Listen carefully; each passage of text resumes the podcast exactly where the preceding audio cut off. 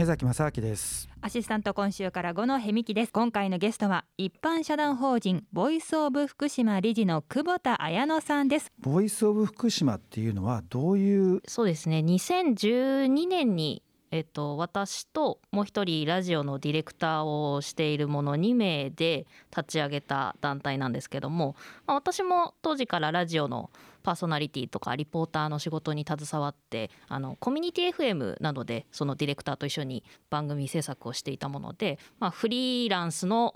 ラジオマン同士で結成した団体ではあるんですけどもともとは、その2012年当時の福島っていうともう原発事故震災からもうほんと1年経ったぐらいの時期でして原発事故避難した方がいいとかいやしなくても大丈夫とかあの人は原発賛成派だいやこっちは反対派だみたいな福島が意見で二分されてしまってるような状況っていうのがすごくあって。ある感じが放送マンとして感じていてなんかそういうこういろんな本当は多様性があって多様だからこそいろんな意見があるはずだよねっていうことでじゃあコミュニティラジオをやっている私たちにできることってなんだろうって考えた時に福島にいるその人ならではの、まあ、生き方や意見考えをインタビューをしてそれを発信していこうっていうことでラジオ番組「ボイスオブ福島」という番組を作って全国に放送しようっていうことを始めた団体です。でそれがまあそのまま団体名にも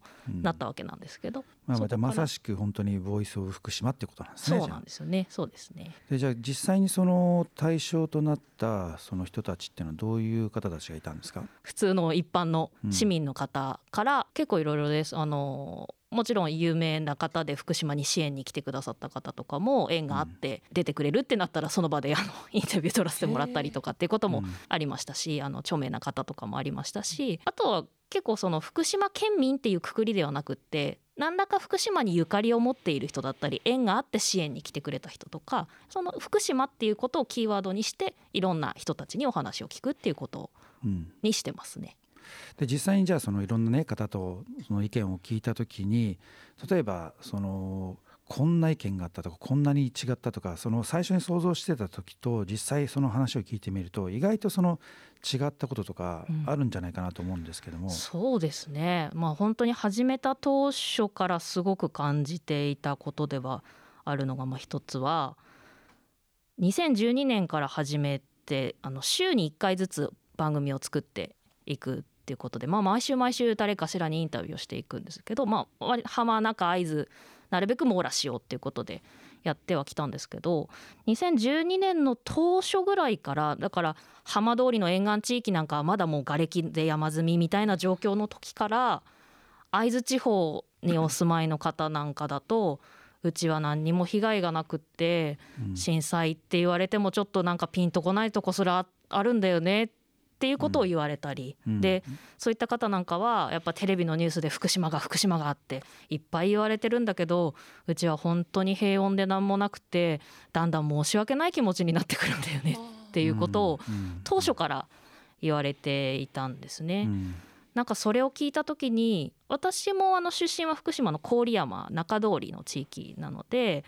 割と地震の揺れも激しくて街中もちょっと壊れたりはして瓦礫があったりっていう状況ではあったんですけど同じやっぱり福島の中でもこんなに違うんだっていうことを改めてやってみて 気づかされましたし、うん、それはやっぱりその子育て世代が言う意見とおじいちゃんおばあちゃん世代が言う意見でもやっぱり同じ震災っていうものでも違うっっていうことも分かりましたし、うん、なんか男性女性でももちろん違ったりとか本当になんか震災とか原発事故っていうキーワードにしても本当に意見は十人十色で捉え方も全く違うんだなっていうことを一番感じてます。うん、なるほどね。だからやっぱり一般的な一般的というかその直感的にねその例えば「ボイス・オブ・福島」っていうそのものを聞いた時にやっぱり震災のイメージとなんかものすごく大変なんじゃないかなとか、うん、もうその被害者の中でももうなんか大変な話をいっぱい出てくるんじゃないかなみたいなイメージがね。はい、でそういう方たちはたくさんいるとは思うんですけれども、はい、でも逆にそうじゃないその反対サイドね今のお話なんていうのは非常にその考えさせられると思いますよね。反対サイドの意見ってテレビとかまあ報道なんかでは取り上げられないんですよね。うん。そうですよね。ニュース番組で福福島2012年普通に暮らしてる方がいますってうん。なかなかならないじゃないですか。まあねやっぱ大変なことを映すのが報道の役割の一つだからそれを別に否定するつもりは全然ないんですけどもうん。まあ本当に多様でも大変なことを報道するのが報道の役割なんですかね。難しいどうなんでしょうね。私も言っててわからなくなりましテレビってなると視聴率っていうのもあるでしょうしね。そうだからそれは瞬間的にその視聴率を上げるためにそのセンセーショナルなねうん。ことをやった方がそれはみんながねあーってなるかもしれないけどもでもそれはあくまで視聴率っていうものが基準になってしまっているから、えやっぱり報道のその基本っていうのはやっぱり真実をね伝えるっていうことにあるんじゃないですかね。そうです真のね報道でいうとこのボイスオブ福島が真の報道ですよね。いやそんな風に言われちゃうとなんかこれからやりづらくなって そうですか。番組はコミュニティ FM で放送されていたんですか？えっと始めた当初は自分たちでやっていた郡山市のコミュニティ FM で放送を始めましたはい。でその後に私とその代表の、まあ、佐藤というものなんですが代表2人で富岡福島県の沿岸部の富岡町から郡山に避難をしてきた人たちのコミ、えっと、臨時災害 FM というほあの当時震災当時あった臨時災害放送局のスタッフのお手伝いを5年ぐらいやったんですね2013年頃から。で今度そこに所属をして放送を始めたらやっぱりその過去に阪神・淡路を経験したあの関西方面のあのコミュニティラジオチームの方々なんかがよく支援に来てくださるようになったんですよ。まあ、視察も含めてね。でそういうこう支援に来た方たちと今度つながってあ私たち実はボイス・オブ・福島っていうのをやっていて福島のこういういろんな声を放送したいと思ってるんですなんていう話をするとあじゃあうちの放送局で放送しましょうっていうふうに言ってくれた方たちがすごく多くってはいおかげさまで今全国8局のコミュニティラジオ局で放送させていただけるようになりましたね。すごい八曲ネット。そうですね。それはあの24時間ずっと放送してるわけじゃないんあですか、全然全然「ボイス・オブ・福島」というラジオ番組を、えっと、い。今は5分間の番組になったんですが、うん。えーインタビュー番組として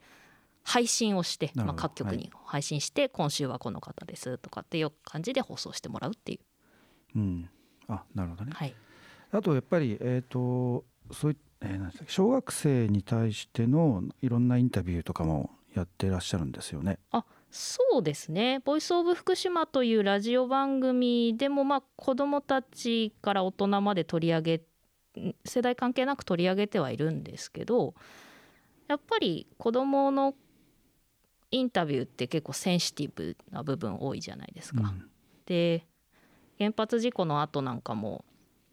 その避難をしてきた子どもたちあの仮設の校舎とかにいっぱい散らばったりしたしましたしもちろん避難先の学校に通った小中学生高校生たくさんいたんですけど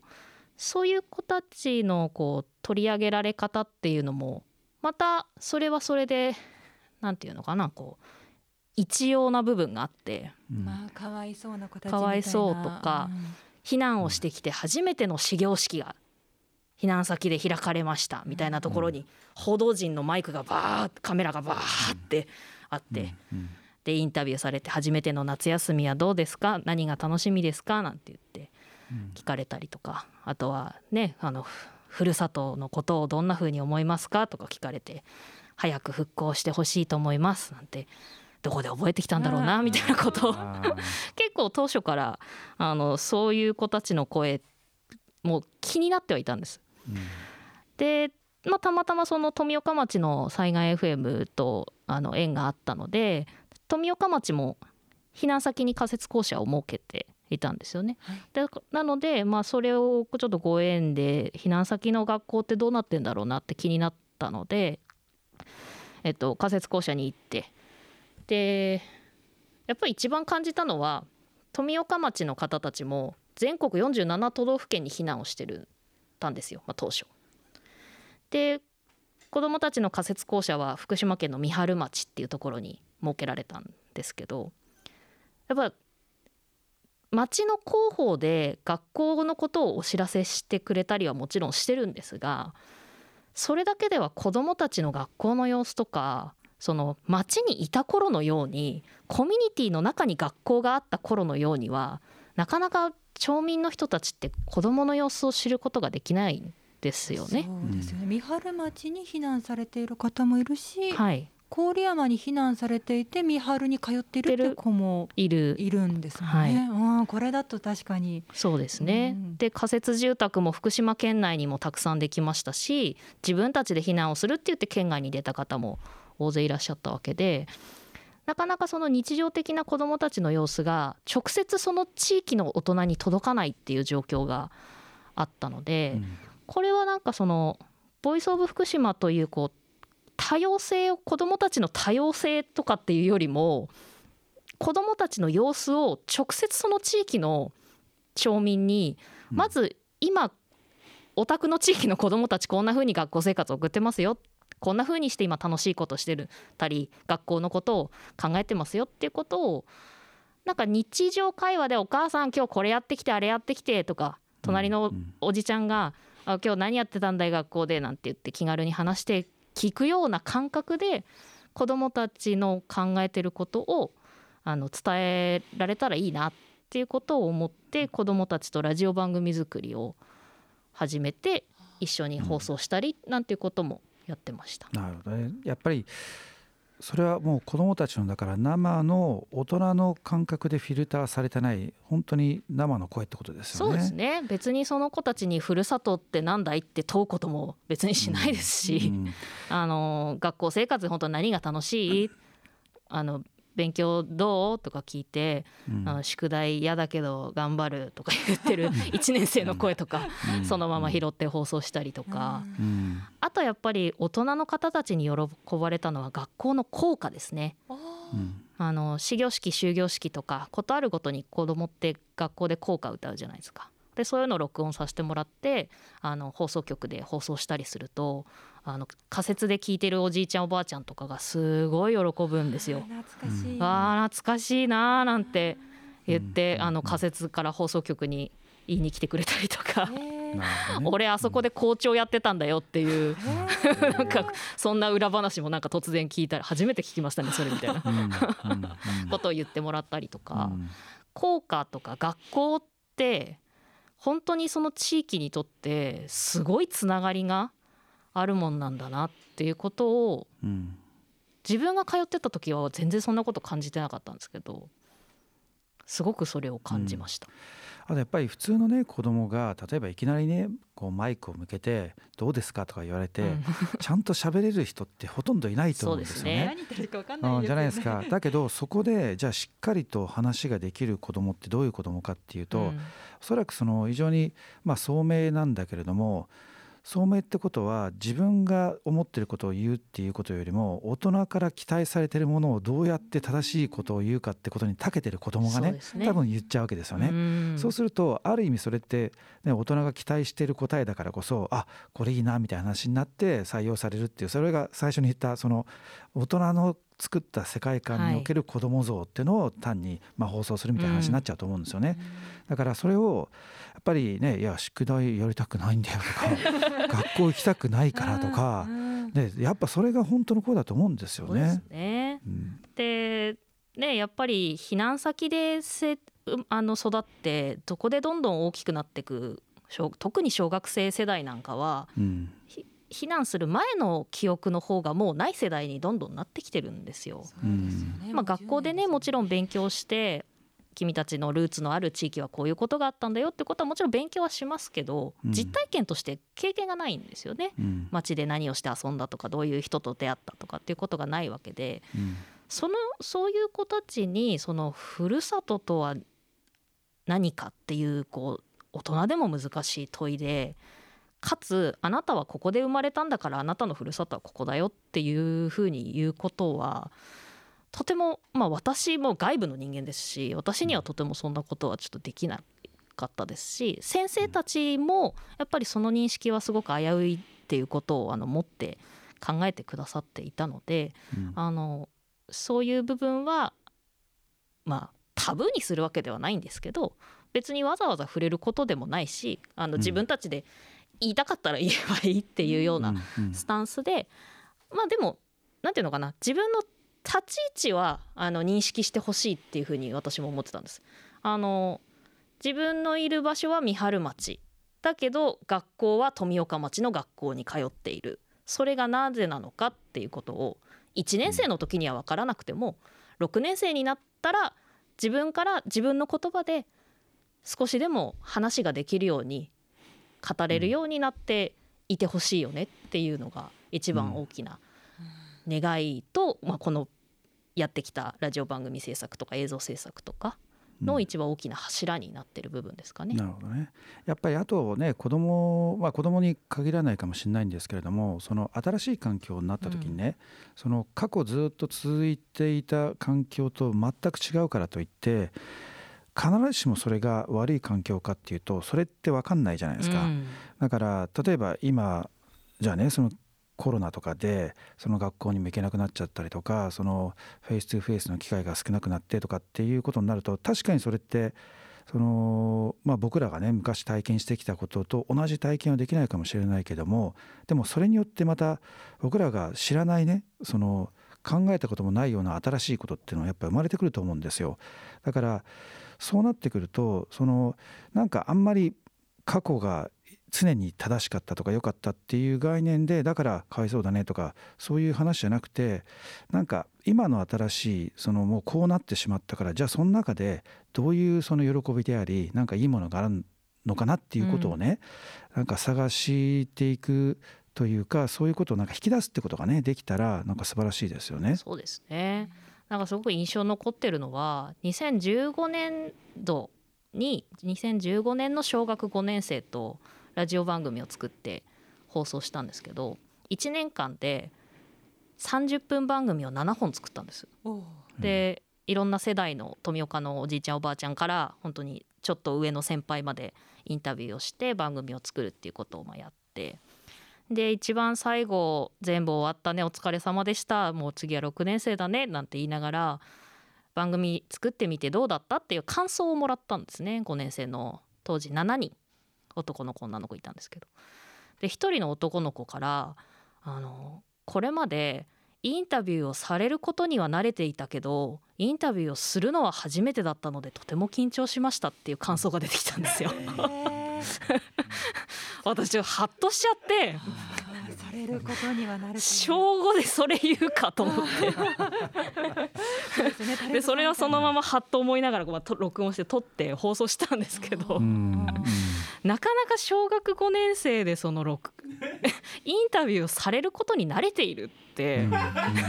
すごい環境ですよね。普通に考えて。でそれをパッスラッと言えちゃうことっていうのはやっぱその男の子にとってはそれが日常の環境で育ってきたっていうことだったんだなって、まあ思って。そういう環境をあの例えばあの負に捉えてしまうことももちろんできるんですよね。そのメディアによってあの意見を作り変えられてしまって放送されてしまったって言ってあの不信感を持たれてる方ももちろん大勢いらっしゃるわけでその男の子に対してもメディアにこんなにたくさん答えてあのなんてなんていうかなこうかわいそうなメディアにこう扱われちゃって、まあ、かわいそうな子だって思われちゃってとかっていうような考え方もできる一方でさっきおっしゃったように小5でいっぱいインタビューに答えてきたっていう経験は、なかなかで他でできるものではないですよね。うんそういうふうにプラスに考えるとじゃあ自分が何を聞かれてどういうふうに答えてきたのかっていうのを今度学習に生かすことができるわけですよ。うんなんで大人はそういう質問をしてきたんだろうかどういうシチュエーションであなたにインタビューを求めてきた。それは新聞社さんだったテレビ局だったラジオだった。でそういう質問をされてあなたはこう答えた。じゃあなんでそう答えたの？その理由は何？ってこうどんどんどんどんやって繰り返しやっていくとこれってめ立派なメディアリテラシーの授業になるんですよ。しかもうん。フェイクニュースうんぬんとかじゃないうん。本当その子たちでしかできない素晴らしいメディアリテラシーの授業なんですよね。うんうん。だから福島でその当時生きた子たちだからこそのメディアリテラシーっていうものもあるんだなっていうのは、うん。その時すごく考えましたし。本当にある意味貴重な体験ですよね。そうね。ううん。ん、だからそのね最初はやっぱり多分そう言って相手が期待していることに対して的確にね答えることができるっていうのうん。は最初のその導入のスキルだと思うんですけどもでもその人がずっとこう経験を積んでいくと、うん。